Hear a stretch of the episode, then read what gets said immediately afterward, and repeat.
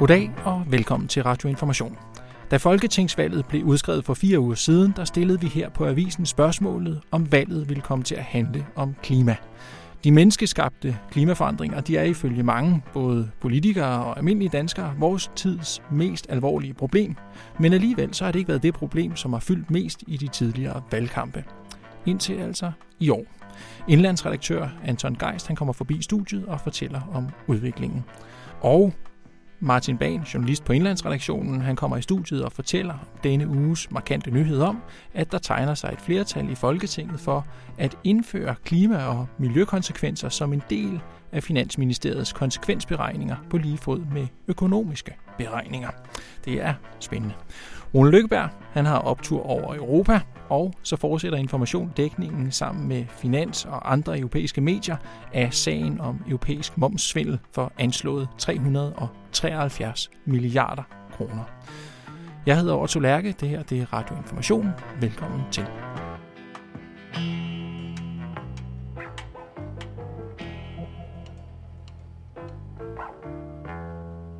På onsdag der bliver afholdt folketingsvalg her i Danmark.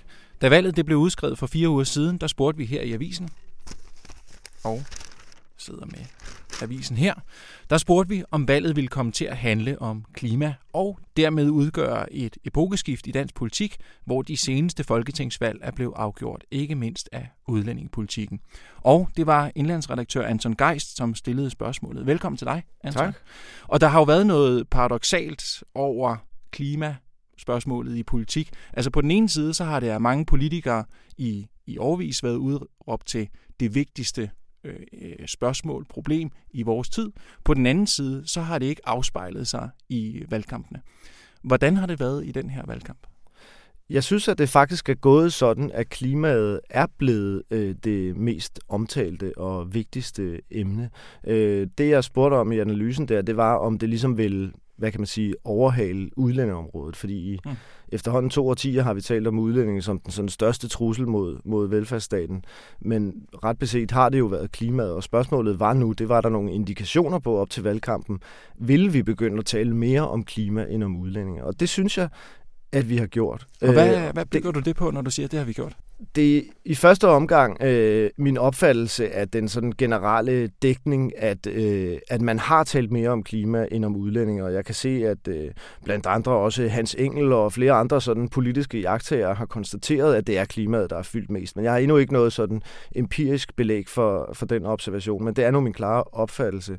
Øh, så kan vi også se, at der er kommet rigtig mange klimaudspil i løbet af valgkampen. Det, det er jo også en af årsagerne til, at vi har talt rigtig meget om det. Øh, vi kan også se på målingerne af, hvad folk går mest op i, hvad vælgerne prioriterer højst, at klimaet er rykket yderligere op mm. og er blevet en sådan helt klar første prioritet. Det er simpelthen det, vælgerne er allermest interesseret i. Det har også rykket sig alene i løbet af valgkampen. Og hvis vi kigger på de målinger, så er det jo så er det jo ret interessant, fordi så sent som sidste sommer, var der en enkelt måling, som havde vist, at klimaet måske lå som nummer et, men det var stadig usikkert. De fleste målinger viste, at det var andre ting. Præcis. Og nu er det skiftet, eller? Ja, nu er det skiftet, ikke? Og de målinger der, der var det sådan, at klimaet konkurrerede lidt med sådan velfærdsemner, særligt mm. sundhed.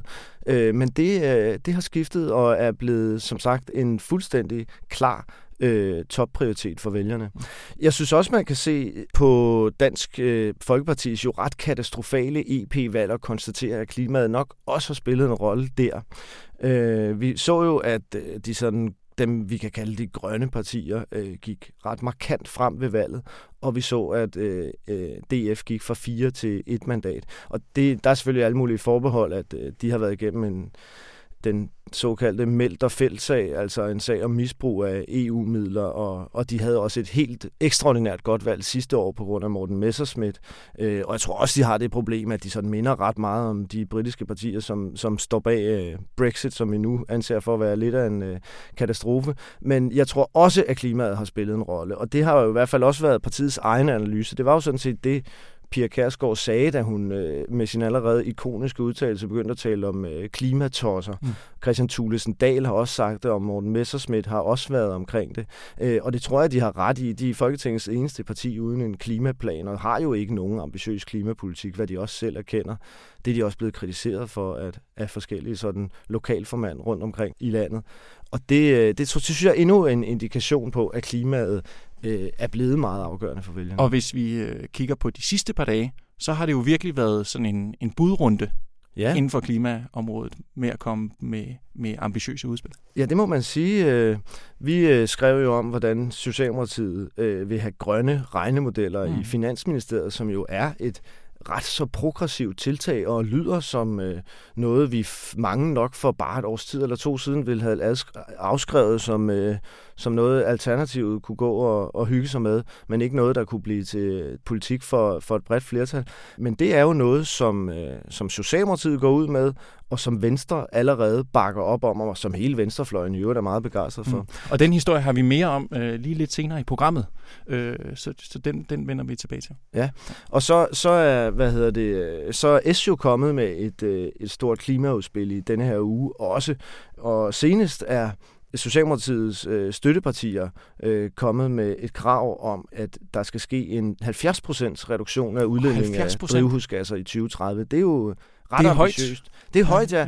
Nu har Socialdemokratiet sat, sat, uh, sagt 60, mm. og, og faktisk er der også nogle af de her partier, der selv har ment 60, men nu hvor Socialdemokratiet siger 60, så siger de altså 70, mm. og man forstår, at de uh, kalder det også en uh, absolut topprioritet til, uh, til regeringen. Det er altså deres vigtigste krav mm. til en ny rød regering med 70% reduktion i 2030, og det er jo et enormt ambitiøst krav, også langt, langt, langt mere ambitiøst end EU-kravet om uh, reduktion drivhusgasser.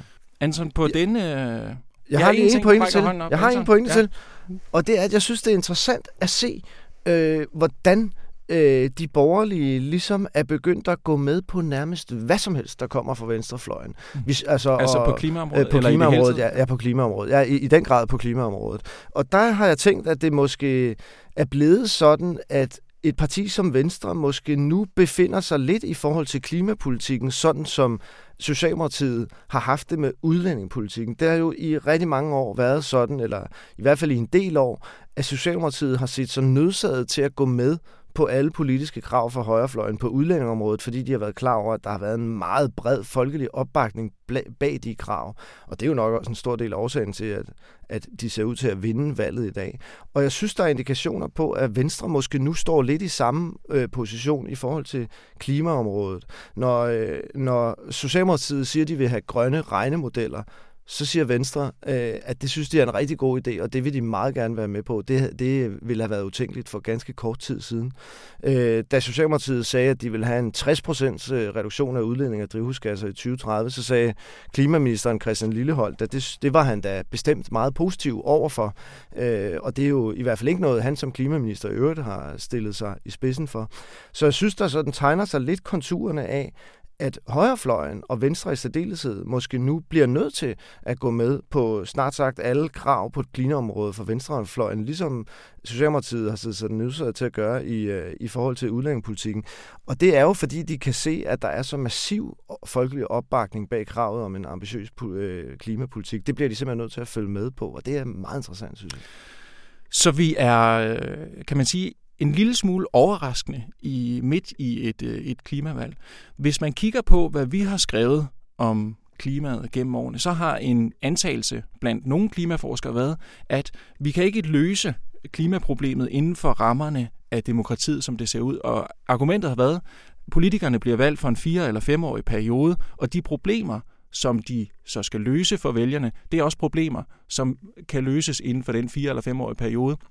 Og sådan noget som klimaproblemer, som kræver 10 år eller 100 år, de er ikke interessante, fordi det får dem ikke valgt, og derfor kan demokratiet ikke bruges. Men det her er vel et eksempel på det modsatte. Altså at klimaet inden for demokratiets rammer er ved at finde nogle løsninger. Altså for eksempel 70%-målet, for eksempel Finansministeriets ja, ja, ja, regnemodeller. Det synes jeg er en rigtig, rigtig god pointe.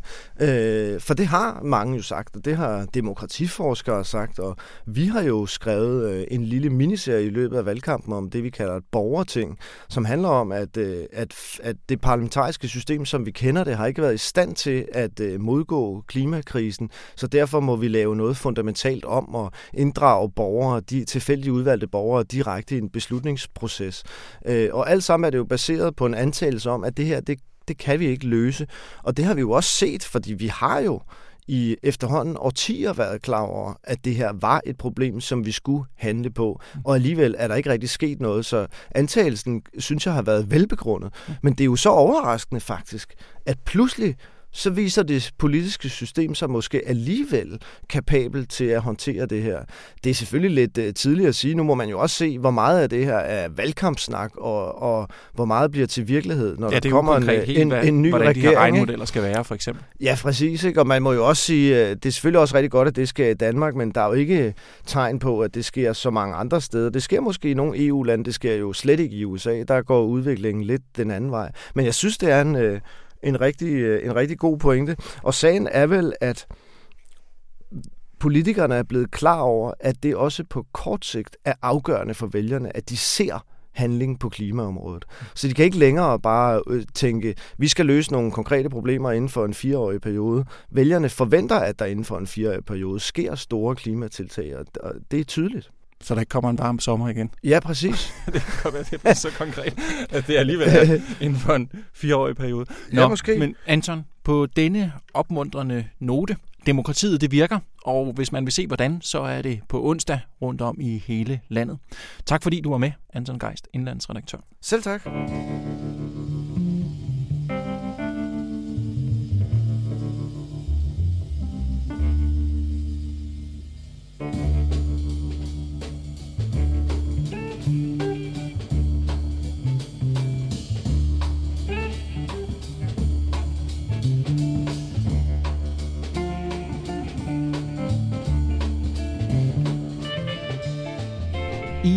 Danmark der bliver alle større politiske tiltag vurderet af Finansministeriet. Ministeriet foretager en såkaldt samfundsøkonomisk konsekvensvurdering af nye lovforslag eller store anlægsprojekter, og det er en vurdering af, hvilke samfundsøkonomiske konsekvenser et lovforslag forventes at have. I de seneste år der har flere forskere anbefalet, at man ikke kun beregner de økonomiske konsekvenser af en ny lovgivning, men også de miljø- og klimamæssige konsekvenser. Og i denne uge, skal jeg se, det er avisen fra onsdag. I denne uge, der kunne Information fortælle, at der med Socialdemokratiet tegner sig et flertal for at indføre disse miljø- og klimamæssige beregninger i Finansministeriets modeller. Med i studiet, der er nu journalist på indlandsredaktionen Martin Bang. Velkommen til dig, Martin. Tak skal du have, Otto. Øh, hvad er det, øh, Socialdemokratiet har foreslået? Jamen, de har foreslået, at man simpelthen fremadrettet integrerer miljø- og klimahensyn i øh, de regnemodeller, som Finansministeriet bruger til at evaluere økonomiske konsekvenser af politiske tiltag. Mm. Så at man ikke kun har et økonomisk perspektiv, men at man nu simpelthen også får et, et grønt perspektiv, der vurderer alle politikker. Øh, og på den måde så kommer konsekvenserne, klimamæssige og miljømæssige konsekvenser, kommer til at indgå i sådan alle politikområder i øh, hele regeringsapparatet. Mm. Og de modeller, som, øh, som Finansministeriet har brugt indtil nu, de har været fokuseret på økonomien. Er det her et opgør med de modeller, eller hvordan skal man ligesom forstå det? Nej, jeg vil ikke sige, det er et opgør. Det er snarere en, en udvidelse, en tilføjelse til, hvordan Finansministeriet i dag regner, og de andre økonomiske ministerier. Hidtil, der, der har man kigget på sådan nogle ting, når man, når man laver politiske forslag om, hvilken effekt har det på beskæftigelsen, produktiviteten, arbejdsudbuddet mm. osv. Altså sådan mere økonomiske øh, prismer øh, at se på, øh, på de politiske forslag. Øh, og det har der været en, meget, en, en stor kritik af, øh, blandt andet fra, fra tidligere grønne ministre, som vi også har skrevet om før ja, i, i Information. Øh, jamen, de har simpelthen ment, at, at Finansministeriet på mange måder har stået i vejen for den grønne omstilling, fordi at det netop var en økonomisk anskuelse, man tog til tingene, som, som Connie Hedegaard sagde, hun sagde det her med, at der var en issue med måden, man tænker eller ikke tænker klima ind i de store politiske udspil. Mm. Øhm, og det har ligesom modarbejdet dem, når de har ville fremlægge grønne tiltag, fordi det altid er kommet ud som noget negativt, altså som, som en udgift i stedet for en investering. Mm. Og når det er, at der har været en kritik af de eksisterende modeller, så er det fordi, at Finansministeriets regnemodeller er centrale for stort set alle politikområder. Prøv lige at forklare, hvorfor, Martin. Jamen, alle sådan større beslutninger og lovforslag øh, kommer ofte forbi øh, Finansministeriet for ligesom at blive vurderet øh, og konsekvensberegnet. Øh, og den vurdering, som Finansministeriet så har af det, øh, kommer til at indgå i det beslutningsgrundlag, hmm. som, øh, som Folketinget har til at kunne øh, træffe en beslutning på baggrund af. Øh, og på den måde så har det jo en meget stor øh, indvirkning på, hvordan at et givet lovforslag bliver vurderet. Mm. Så det vil sige, hvis øh, regeringen kunne have et forslag om at bygge noget mere motorvej, så vil det blive konsekvensberegnet i Finansministeriet. Man vil finde ud af, måske, øh, hvis vi kan køre mere på den her vej, så kan vi også bringe flere varer frem. Vi kan mm. beskæftige nogle chauffører, nogle i produktionen det har en positiv økonomisk effekt. Præcis. Og derfor vil politikerne så bruge den positivt. Men hvor man kunne sige, hvis man så inddrog nogle klimamæssige beregninger, mm. Ja, så kunne det danne et andet billede. Man kunne også vente den om og så sige, hvis man vil investere i noget i et øh, grønt tiltag, mm. så kan det være, at det koster nogle penge, men hvis man ikke regner på, på hvad det har af klimamæssige effekter, positive effekter eksempelvis, mm. så vil det jo så bare fremgå som en udgift. Mm. Og det de så vil nu, det er, at, at den her model, den kommer så ikke til kun at vise kroner og øre. Øh, den kommer til at vise fysiske enheder, altså eksempelvis, hvor meget CO2 vil der blive udledt, hvis man vedtager et bestemt politisk forslag. Hvis vi bygger den her famøse omfartsvej i Maja, hvor meget ja. vil Danmarks CO2-udledning så stige som en konsekvens af det? Okay, så det vil sige, at i stedet for de tal, som du nævnte før, altså for eksempel, hvor mange beskæftigede, øh, hvilken produktivitet, etc., etc., får vi, så får vi tal ud som for eksempel ton CO2. Ton CO2, okay. ja. ja. Øh, kubikmeter spildevand, ja. kunne det være. Ja. Men de er ikke helt, øh, sådan som jeg forstår det, er det ikke sådan helt præcist endnu, øh, hvordan det bliver. De er ikke færdige, Peter Birk Sørensen, som Nej. og regner på det. Ja, det er jo økonomiprofessor Peter Birk Sørensen fra Københavns Universitet, mm. øh, som var tidligere formand for Klimarådet, der, der står i spidsen for det her forskningsprojekt, og, og de er ikke færdige med at lave modellen endnu. Jeg talte med ham øh, i går, og han siger, at det er en meget omfattende, det er en meget tung model, de er ved at udarbejde. Mm. Øh, så på den måde er det ikke helt sikkert, hvad der ligesom kommer til at være i det nu, men det han siger, det er, at den også kommer til at indeholde øh, sådan Danmarks måltal, så de nedsatte miljø- og, øh, og klimamål, sådan så at Folketinget, som man kan gå ind, og Finansministeriet kan gå ind og justere på nye projekter i forhold til, at det ligesom skal leve op til til de danske øh, miljø- og klimamål. Okay, på samme måde som hvis man har haft et eller andet øh, vækstmål, har kunne sige, hvordan øh, virker de forskellige tiltag i forhold til vores 2% vækstmål, eller hvad det kunne være, mm. så kan man se, hvordan virker de her tiltag i forhold til vores Paris-aftale vedtagende mål. Ja, altså det, det, eksempel, eksempel. Som, det eksempel, som er blevet fremhævet meget på det seneste, det er jo den her omfattende trafikplan mm. til 112 milliarder kroner, som regeringen og Dansk Folkeparti vedtog tidligere på foråret. Og der spurgte vi jo her på Information, øh, både Finansministeriet, Transportministeriet og Klimaministeriet, hvad bliver de klimamæssige konsekvenser mm øh, af den her plan, hvor meget vil Danmarks CO2-udledning stige med, når den er fuldt indfaset. Mm. Øh, og det var ikke blevet beregnet. Og det er netop sådan noget, som vil blive beregnet nu, så det er klart, at den den viste, at analyserne har en, en samfundsøkonomisk gavnlig effekt, mm. en produktivitetseffekt, men hvor meget vil det øh, forringe Danmarks øh, mulighed for at leve op til vores klimamål? Mm. Det er det, som den nye model blandt andet vil kunne kigge på. Ja. Vi er vant til i Danmark, både når det gælder de her konsekvensberegninger fra øh, Finansministeriet, eller hvis det gælder BNP-opgørelse for eksempel, og opgøre i kroner og øre. Hvad, hvis der sidder nogen derude og tænker, øh, hvor, hvad er Socialdemokratiets argument for, at vi nu skal opgøre det? Også i klimakonsekvenser? Jamen deres argument er det her med, at det ikke er nok bare at sætte høje målsætninger, at hvis vi for alvor vil rykke på den grønne omstilling, så skal miljø og klima tænkes ind i alle politikområder og beslutninger, øh, ikke mindst de økonomiske, at det simpelthen skal ind og gennemsyre alle de store beslutninger, der træffes i Finansministeriet. Mm, godt. Og hvad siger de andre partier? Jamen, Socialdemokratiets udmelding er jo blevet taget imod med åbne arme øh, fra hele oppositionen. Det er noget, som vel nærmest alle oppositionspartierne har efterlyst længe.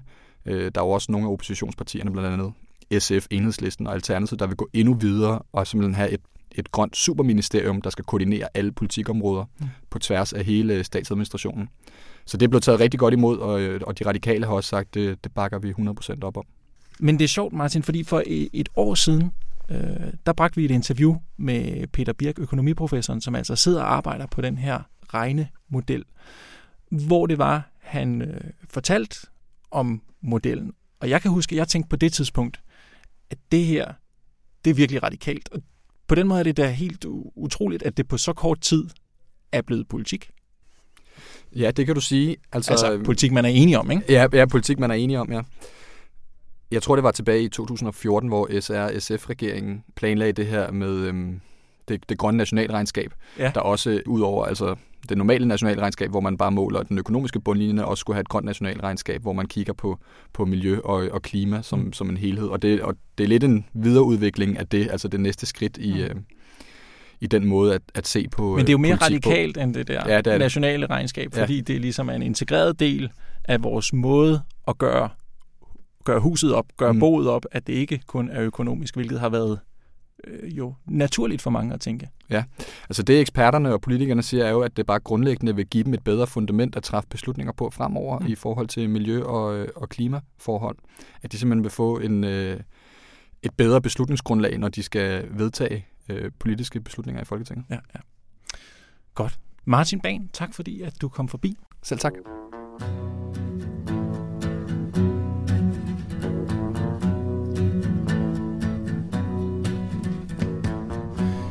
Nu er øh, chefredaktør Rune Lykkeberg kommet med i studiet. Velkommen til, Rune.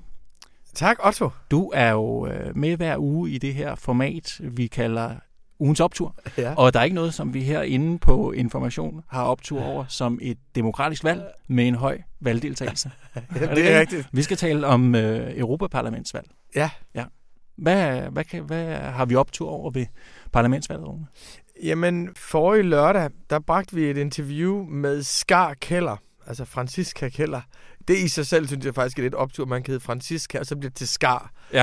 Øh, Altså lederen af, af den grønne gruppe ja, lige præcis. Og, og den grønne gruppes uh, spidsenkandidat, deres ja. kandidat til at være formand for kommissionen. Og hun sagde noget, som egentlig var meget banalt, men som er en god forståelsesramme, synes jeg, for øh, Europaparlamentsvalget og for det, der er sket siden, og det, der kommer til at ske de næste måneder, som jo bliver uhørt vigtige.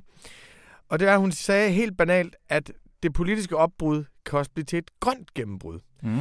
Og at vi har jo haft en forståelse af, at det, vi kaldte det politiske opbrud, det betød, at de gamle partier døde, og højre nationalisterne kom ind. Mm.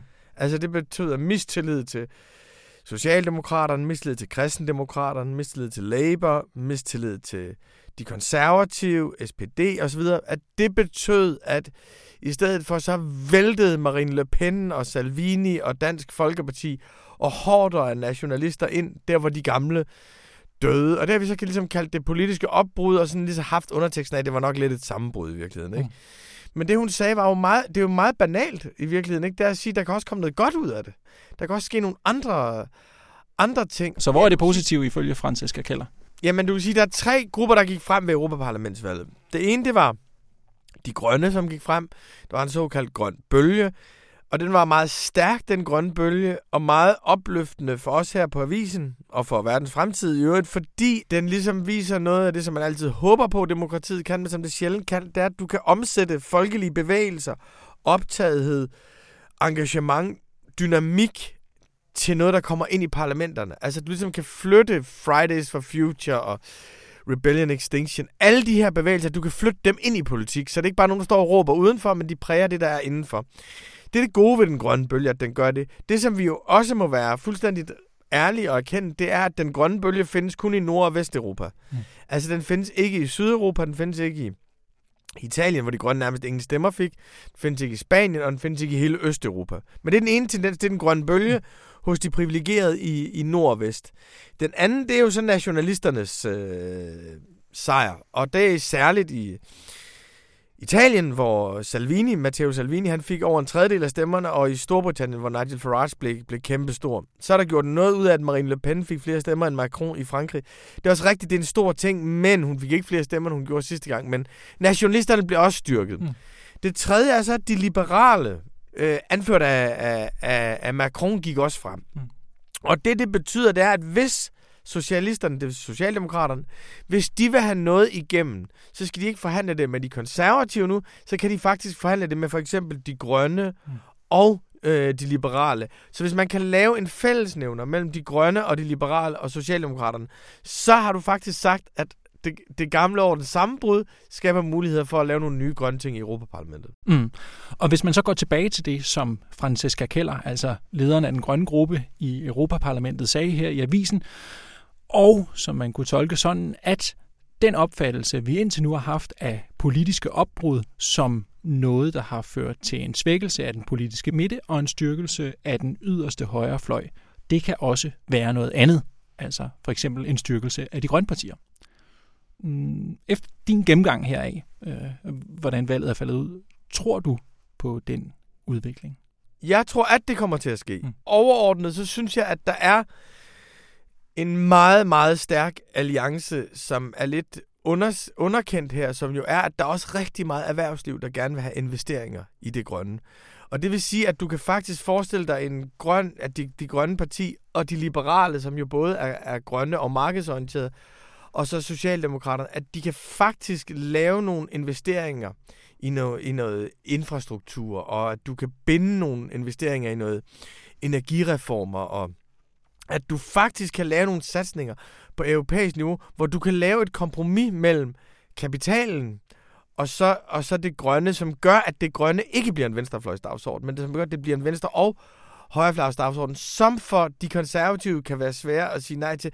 Så ja, jeg tror faktisk rimeligt meget på det. Så er det klart, at der er en brudflade her, som gør, at du nok også skal lave nogle kompromiser der. Men det, man skal huske på, det er, at nationalisterne er en relativt stor gruppe nu i Europaparlamentet. Den er blevet en større gruppe, men de er afsindigt dårlige til at arbejde sammen. Så jeg tror ikke, de bliver så stor en, en politisk kraft. Så ja, jeg tror på, at der er større grøn handlekraft i, øh, i EU nu. Jeg tror, der er det i øh, parlamentet, og jeg tror, at den, der bliver kommissionsformand, kommer til at skulle forpligte sig på det.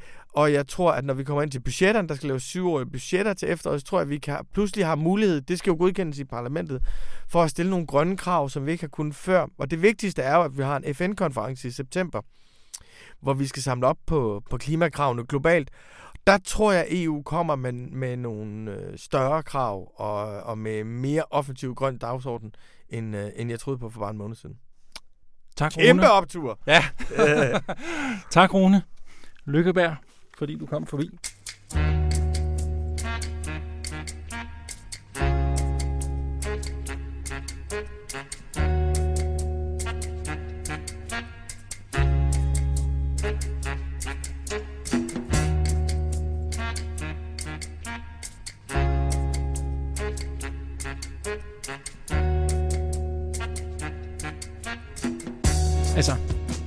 Herinde på avisen, der bliver du jo kaldt øh, skipper øh, blandt kollegaer, men i det her formelle øh, format her, der skal vi bare kalde dig øh, Bo Elkær. Det bestemmer du selv. Jeg er lystre skipper, vil jeg sige. Okay. Så. Med i studiet er nu journalist fra Informations undersøgende redaktion, Skipper. Jeg tror, vi holder os til det formelle. Det er så orden. Ja, godt. De seneste uger har Information sammen med erhvervsmediet Finans og medier fra hele Europa afdækket en række sager om international momsvindel. I Europa der anslås svindlen at udgøre 373 milliarder kroner om året, mens beløbet i Danmark anslås at være ikke under 5 milliarder kroner. Med i studiet der er nu journalist fra Informations undersøgende redaktion, Bo Elkær. Velkommen til dig, Bo. Tak. Svindel for 5 milliarder kroner årligt i Danmark, det er mange penge, og der er ikke tale om en enkelt sag om momsvindel, men om en række sager. Og nogle af dem, det har tidligere været beskrevet her i avisen, altså over de sidste par uger. I denne uge og i sidste uge, så beskrev I så, øh, at momsvindlerne de har brugt en række danske banker til at hvidvaske 100 millioner kroner. Hvad er det for nogle banker? Nu siger du hvidvaske. Ja. Det er jeg ikke sikker på, at vi faktisk kan nå så langt som til at sige. Det man kan sige, det er, at der er nogle svindlere, som har brugt danske banker til at overføre penge. Deres momsvindlede penge. Ja, lige præcis. Ja. Øh, Og hvad er det for nogle banker? I den seneste historie, der har vi kigget på Danske Bank. Øh, altså den seneste afsløring her for den her uge, hvor at vi har kigget på en virksomhed, som har brugt en konto i Danske Bank, øh, og hvor vi har fundet overførsler for 1,2 milliarder kroner inden for en periode på et halvt års tid. Mm. Øh, og de 1,2 milliarder har vi kvitteringer på, øh, altså bankoverførsler, så, så altså, skal sige, det, det er konkret dokumenterede overførsler gennem den her konto. For Om- 1,2 milliarder. Ja, omfanget er, er, jo- er jo muligvis større. Mm. Mm. Det, er, en- det er en konto i Danske Bank i Hørsholm, øh, som er blevet brugt til det her. Og øh, udover Danske Bank i Hørsholm, så er der blevet øh, brugt en øh, konto i Danske Bank Erhverv direkte her i København, og så en konto i Jyske Bank, ja. Som I har skrevet ja. Om her i avisen.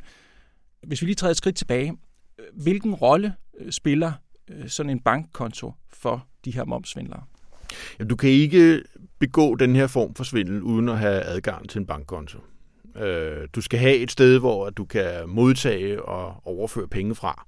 Altså, du har to elementer i en momskarusel. Mm. Det ene er, at du, du, du opkræver moms ved salg af en vare, og den moms, den betaler du ikke tilbage til staten. Det, det er starten af karusellen. Og den anden ende af karusellen, der har du så det, der hedder den negative moms, hvor staten refunderer moms ved, ved, ved eksport af varen ud af landet igen. Så, så bare lige for at skære det helt ud i pap. Altså, der er to virksomheder. Den ene sælger en vare til den anden. Den virksomhed, som sælger en vare, får momsen retur fra staten, og den virksomhed, som køber varen, skal så betale den moms til staten.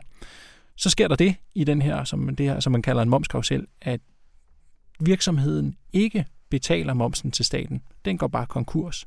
Og i mellemtiden så har staten så udbetalt moms til den anden virksomhed.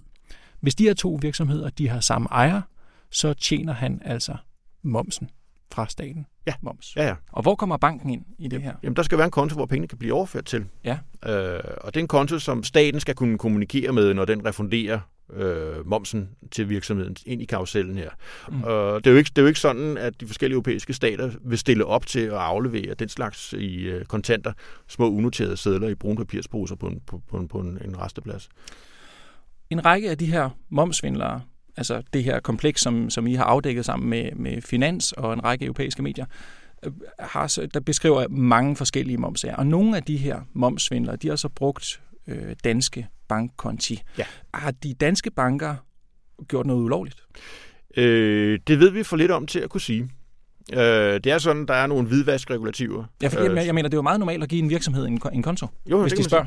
Altså, det, det, de sager, vi har fundet, mm. øh, der kan man sige, jamen, altså, når du har en øh, 23-årig litauisk håndværker, som kommer til landet for at arbejde sort, som, altså han skal arbejde for 50 kroner i timen i en håndværksvirksomhed. Øh, hans mester kopierer passet, og pludselig dukker han op som direktør i en virksomhed, et vikarbyrå, som omsætter, altså, jeg ved ikke hvor mange tusind timer, øh, vikartimer, på super kort tid øh, og fakturerer for, for, for 50 millioner kroner på, på under et år.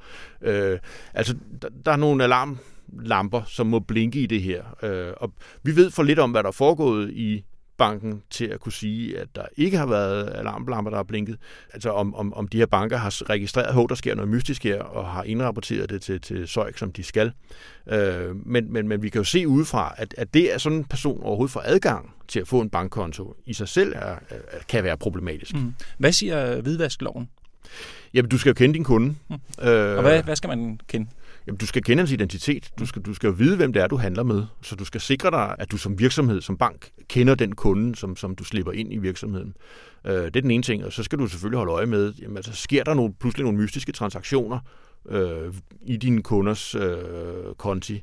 Jamen så, så skal du registrere det og indrapportere det. Altså, og, og der er der jo nogle eksempler, hvor man kan sige, jamen, altså, har deres kontrol så været god nok? Mm. Og det, hvad siger det, eksperterne så om det? Jamen, det, det, det bliver jo kritiseret. Mm. Øh, altså, eksperterne kritiserer sådan set begge faser i det her. Mm. Altså kontrollen med, hvem der kan oprette en virksomhed. Øh, og, og, og som hvad er statens ansvar? Ja, øh, og, og, og få adgang til bankkonto, som er bankernes ansvar, mm. er ikke god nok, mm. siger eksperterne. Ja. Når man øh, læser, ikke mindst her, det er fra øh, avisen i mandags, hvor der ja. står 1,2 milliarder fra formodet momsvindel blev ført gennem Danske Banks konto i Hørsholm.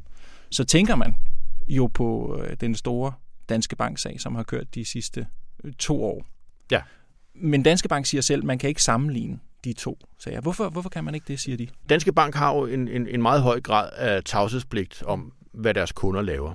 Så de kan ikke fortælle alt, hvad de ser at deres kunder laver. Mm. Øh, og det vil sige, altså de svarer jo i, i generelle vendinger, når vi stiller konkrete spørgsmål ind til, til, hvad har den her kunde foretaget sig, og hvad har I øh, gjort, da I ser det her, det sker. Det kan de jo ikke beskrive i detaljer, det skal de heller ikke. Mm. Men i og med, at vi ikke har den der detaljerede viden om, hvad Danske Bank har gjort, så kan jeg jo heller ikke sammenligne, hvad har de gjort i, i Estland, og hvad har de gjort i Danmark, fordi jeg aner det ikke. Det ligger jo inde bag. Altså det, det må være bankens og i særligt finanstilsynets opgave at kontrollere det her. Mm, mm. Og øh, apropos kontrol med bankerne, så har der været nogle politikere, som har ønsket en undersøgelse af det her. Ja. Hvad har de sagt? Den estiske sag har jo gjort nas på Danske Bank. Det kan man også se på deres aktiekurs. Øh, og, der har der været et vist behov for at finde ud af, hvad er egentlig omfanget af det her. Øh, og så dukker der jo pludselig sager op, hvor man kan sige, altså hvis du har sagt, eller hvis du har prøvet at isolere, at det her det er et æstetisk problem, og vi har lukket ned for det, og pludselig dukker der sager op i Københavns erhvervsafdeling og i Hørsholm. Altså, det saver måske lidt i, øh, i troværdigheden mm. i, i forhold til, hvad der er blevet sagt. Bo Elkær, tak fordi du kom forbi. Det var en fornøjelse. Du skal tilbage med næsen i den store database. Ja, Bo, og finde mere. Fedt. Tak. Cool.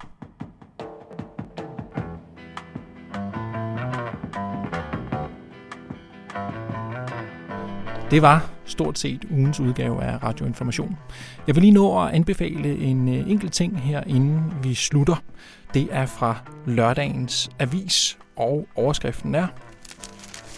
Skal jeg lige finde den her? Sådan skal du stemme, hvis du lader din yndlingsfilosof bestemme. Og der er sikkert mange af jer lyttere, der har taget sådan en valgtest. Det er en af de test, hvor man svarer på en række konkrete spørgsmål om dansk politik, integrationspolitik og klimapolitik, uddannelsespolitik, udenrigspolitik, sundhedspolitik og finanspolitik. Og ud fra svarene får man så at vide, hvilket parti eller hvilken politiker man er mest enig med. Og det er sådan set øh, fint nok, men bag de her konkrete politiske spørgsmål, der ligger jo noget langt mere grundlæggende. De politiske principper, det ideologiske og filosofiske grundlag. Og derfor så er spørgsmålet til valget i næste uge altså ikke, hvilket parti man er enig med, men hvilken filosof man er enig med. Og det spørgsmål, det besvarer information i lørdagens avis. Jeg kan måske lige læse underrubrikken faktisk. Er du til Sartre, så stem Ny Alliance. Han er Arndt, sender dig i armene på Alternativet. Og Machiavelli, så havner du hos Dansk Folkeparti. Ja, det kan man altså læse i avisen på lørdag. Det var det. Tak fordi I lyttede med, og tak fordi I læser med i avisen. Hvis man vil læse mere om ugens historie, så kan man tilmelde sig Radio Informations nyhedsbrev på information.dk-nyhedsbrev. Og herinde, hvor I har fundet den her podcast, der kan I også finde Informations valgpodcast. Programmet det var tilrettelagt mig, jeg hedder Otto Lærke, og det var klippet af Astrid Dynesen. Vi er tilbage igen i næste uge. Bye.